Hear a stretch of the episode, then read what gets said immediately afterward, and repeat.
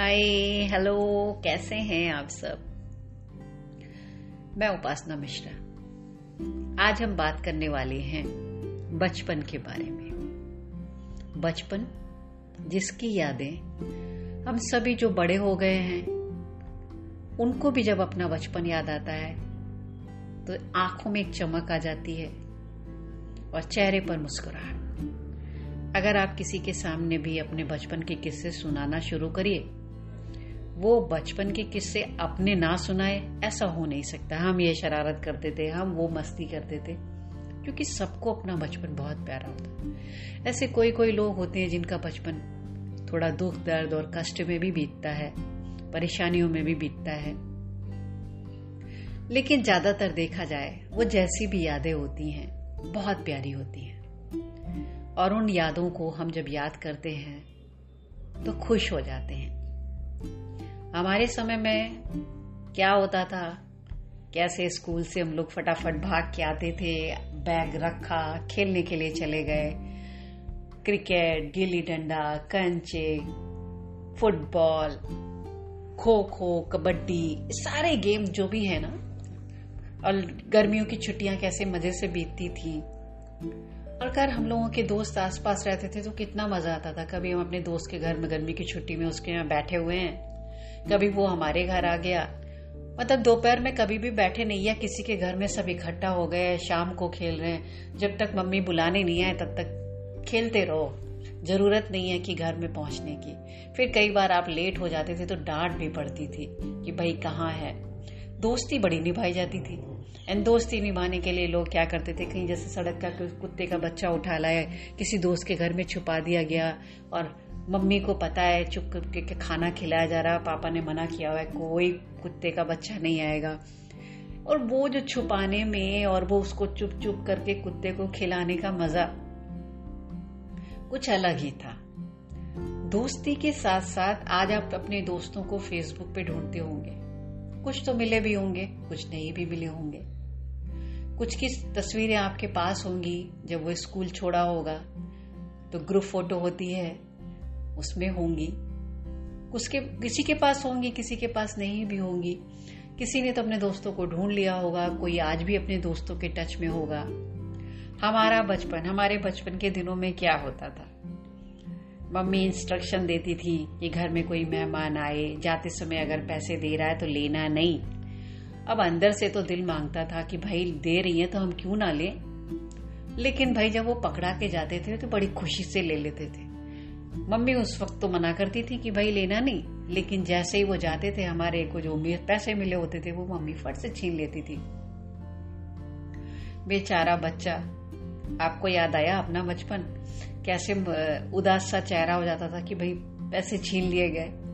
लेकिन जो वो हाथ में पकड़ा के जाती थी, उसकी एक सेकंड के लिए जो चमक आती थी चेहरे पर, वो तो रहती थी बरकरार। थोड़ी देर के लिए ही सही। कैसे मेहमानों का आना, मेहमानों के सामने खाने का सामान रखना और आपको इंस्ट्रक्शन मिलना कि कुछ भी उठा के मत खाना। भाई, नहीं खाया जाता।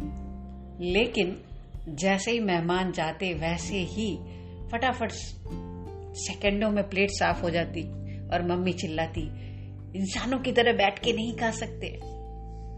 तो ये बचपन की जो यादें हैं, बड़ी खूबसूरत। और देखिए घर में जब अपने नाते, रिश्तेदार जान पहचान के लोग आते थे तो कितना मज़ा आता था।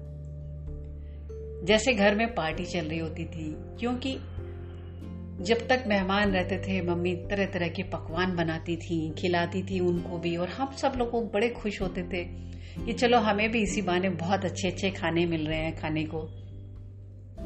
देखिए, वैसे तो मिलते थे, लेकिन जब घर में मेहमान आता है तो कुछ हम लोग खास प्रबंध करते हैं ना उनके स्वागत का।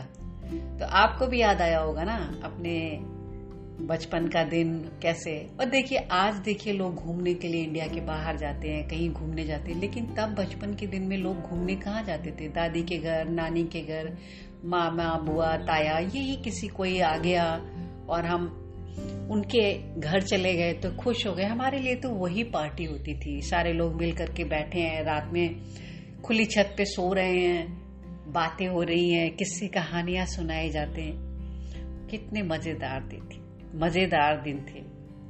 अब वो बचपन के दिन, आज के बच्चों को कहाँ मिल पाते हैं? आजकल के बच्चे तो वो टेलीविज़न, लैपटॉप, मोबाइल में खो गए हैं।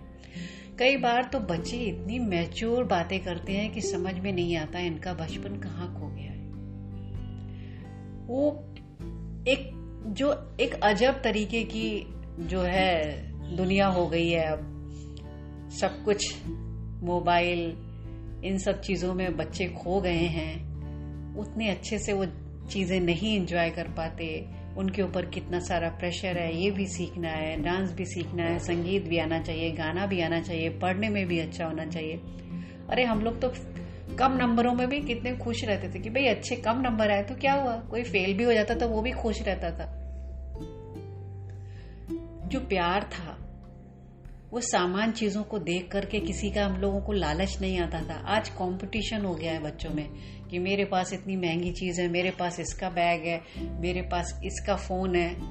ये सारी चीज़ें हो गई हैं। वो पहले ऐसी चीज़ें नहीं थी, क्योंकि सब एक ही जैसे थे। किसी में कोई दिखावा था ही नहीं। प्यार था। कैसे लंच का टाइम होता था, सारे बच्चे अपना टिफ़िन खोल करके बैठ जाते थे और सब अपने अपने टिफ़िन में क्या लेकर के आए, सारे बच्चे बैठ करके आप अपने दोस्तों के साथ कैसे बांट के खाते थे। तो बचपन के दिन कितने अच्छे थे। बहुत प्यारे। जब आप उन दिनों को याद करते हैं तो मन खुश हो जाता है। यादें ऐसी, जो आज भी उन झरोकों से झाँक करके आपकी आँखों में आ गई। अपने बचपन के दिनों को आप भी याद करें और कैसा लगा आपको ये पॉडकास्ट बताएँ आज का। कुछ और आगे सुनना चाहें तो भी बताइएगा। थैंक यू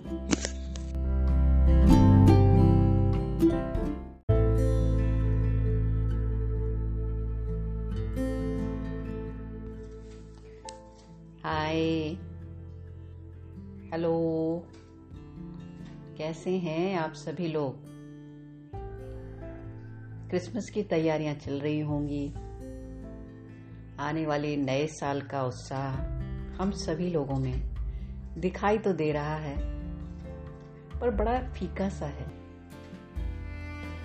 कोई बात नहीं, साल नया आएगा और बहुत सारी खुशियाँ लाएगा। पर आज हमारा टॉपिक यह बिल्कुल नहीं। मेरा टॉपिक आज का जो है, वो है हमारा समाज और समाज के वो माता पिता जिनकी लड़की शादी योग्य हो गई है और या नहीं हुई है, लेकिन उसकी शादी नहीं हुई है। तो अक्सर क्या होता है कि जैसे ही ये हमारे समाज के लोग, समाज के लोग जब भी लड़की के माता पिता से मिलते हैं तो एक ही सवाल पूछते हैं कि और कैसे हैं, क्या हाल चाल है? पूछने के बाद सेकंड जो क्वेश्चन होता है, वो यही होता है कि और कब कर रहे हैं अपनी लड़की की शादी? माता पिता कहते हैं, अभी नौकरी कर रही है, अभी उसका शादी करने का मन नहीं है वगैरह वगैरह जो भी उन्हें उचित लगते हैं, वो उत्तर देते हैं। अब जो सामने वाला व्यक्ति होता है, वो कहता है कि, ऐसा कैसे हो सकता है? आप माता पिता हो, आपको सोचना चाहिए ना। अभी से लड़का नहीं देखेंगे आप और उसकी शादी नहीं करेंगे तो शादी लेट होगी। और जब शादी लेट होगी तो अच्छे लड़के भी नहीं मिलेंगे। और लड़के अच्छे नहीं मिलेंगे बाद में लेट शादी में कितनी सारी परेशानियाँ आती हैं? और आप सब तो समझदार हो, आपको तो सोचना चाहिए ना। माता पिता हाँ हूँ, जी बिल्कुल, आप सही कह रहे हो। ऐसे उत्तर देते जाते हैं। अब उनका मन जिस समारोह में आए हैं, जहाँ कहीं भी हैं वो, थोड़े समय के लिए उदास हो जाता है और वो उस जगह के आनंद को उठा नहीं पाते। वो सोच में खो जाते हैं कि मेरी बेटी बड़ी हो गई है, मुझे शादी कर देनी चाहिए, ये वो। हालाँकि उन्हें सब मालूम है, लेकिन फिर भी उस प्रश्न के बाद उनके दिमाग में पचास प्रश्न चिन्ह उठने लगते हैं। माता पिता घर आते हैं, उसके बाद वो अपनी बेटी से कहना शुरू कर देते हैं, भाई कर लो शादी, कब तक ऐसे बैठी रहोगी? माता पिता और लड़की के बीच में थोड़ी बहुत बहस होती है या नहीं भी होती है, लेकिन दोनों के बीच में एक तनाव का वातावरण हो जाता है। मैं समझती हूँ कि हमारे समाज के लोग गलत नहीं हैं। बिल्कुल गलत नहीं कह रहे कि समय पर शादी हो जाए अच्छा है यहाँ पर दोनों ही लोग सही हैं। माता पिता सही इसलिए क्योंकि वो अपनी नौकरी करती बेटी को सपोर्ट कर रहे हैं, समझ रहे हैं कि वो अभी शादी नहीं करना चाहती। और जो भी वो करना चाहती है, उसमें पूरा सहारा दे रहे हैं। और मैं समझती हूँ माता पिता को करना भी चाहिए। अब बात चलती है हमारे समाज के लोगों की। हमारे समाज के लोग भी अगर क्वेश्चन मार्क कर रहे हैं, प्रश्न कर रहे हैं कि आपने क्यों नहीं कर रहे तो भाई कर सकते हैं वो। लेकिन उन्हें एक प्रश्न अपने दिमाग में भी सोचना चाहिए कि जो लड़की का माता पिता है, क्या वो अपनी बेटी की शादी नहीं कराना चाहता? या करना नहीं चाहता? जी, बिल्कुल ऐसा नहीं है। आपकी अपनी बेटी है, जिसकी भी बेटी होगी, वो अपनी बेटी की शादी करना चाहता है। और करवाना भी चाहता है। लेकिन जब तक कोई उचित लड़का नहीं मिलेगा, उचित परिवार नहीं मिलेगा, वो अपनी बेटी की शादी कैसे कर देंगे?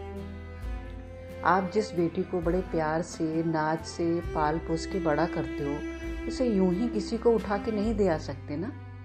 उसकी ज़िंदगी का सवाल है। सोच परख कर, जाँच कर, उसी परिवार में देंगे, उसी लड़के के हाथ में देंगे जो उसके जीवन में खुशियाँ लाए, उसको समझ सके, उसको प्यार रिस्पेक्ट वो सब दे सके जो आप दे रहे हो। तो ऐसे समय में अगर थोड़ी देर भी हो जाती है तो कोई बात नहीं। हमारे ये समाज के लोगों को थोड़ी सी चीज़ थोड़ी सी ये समझ तो रखनी ही चाहिए। आज लड़कियाँ क्या नहीं कर रही? हर क्षेत्र में महिलाओं ने अपना नाम कमाया है और कमा रही हैं। क्यों कमा रही हैं? ऐसे ही माता पिता के कारण जो सपोर्ट कर रहे हैं अपनी बेटियों को। जो सपोर्ट नहीं कर रहे, वो जल्द से जल्द कम उम्र में शादी कर देते हैं, फिर बाद में दुनिया भर की और प्रॉब्लम आती है। तो वो समाज के लोग अपनी जगह सही हैं माता पिता भी अपनी जगह सही हैं। हमें सिर्फ़ ये समझना चाहिए कि कोई भी गलत अपनी अपनी जगह पर नहीं है, मेरा ऐसा मानना है कि जब शादी का सही समय आएगा तो बिल्कुल देर नहीं लगेगी। फटाफट हो जाएगी। ये ईश्वर की मर्ज़ी है। ईश्वर ने कोई ना कोई तो होगा ही बनाया।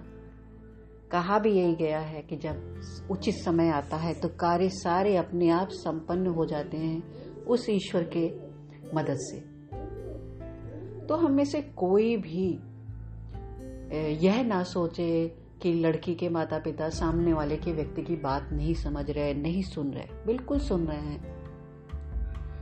और हमें समाज के लोगों को ये समझना, सीखना होगा कि जिस तरह से हमने नई नई चीज़ों को अपनाया, अपने बारे में हम सारी नई चीज़ें अपना लेते हैं, नए विचारों को जगह दे देते हैं। फिर इस विचार को क्यों जगह नहीं देते? कि लड़की अगर अभी शादी नहीं करना चाहती तो हमें जगह देनी चाहिए, हमें समझना चाहिए। अगर हम नहीं समझ सकते तो फिर कौन समझेगा? नए समाज में नई चीज़ों को एक्सेप्ट करने के साथ इस बात को भी समझें। लड़की के माता पिता के परिवार वालों की भावनाओं को भी समझें। लड़की की भी फीलिंग्स की भावनाओं को समझें। ऐसा हरगिज नहीं कह रहे कि आप अपनी बेटी के लिए लड़का ना देखें। देखो, जब उचित वर मिले, उसकी शादी तभी करो। आशा है आप समझ गए होंगे कि मैं क्या बात समझाना चाह रही हूँ। आपको ये एपिसोड कैसा लगा? आप अपने कोई सवाल हो तो वॉइस मैसेज में भेज सकते हैं। अपना ख्याल रखिए, खुश रहिए पॉजिटिव रहिए। हम फिर मिलेंगे एक नए सब्जेक्ट के साथ. Thank you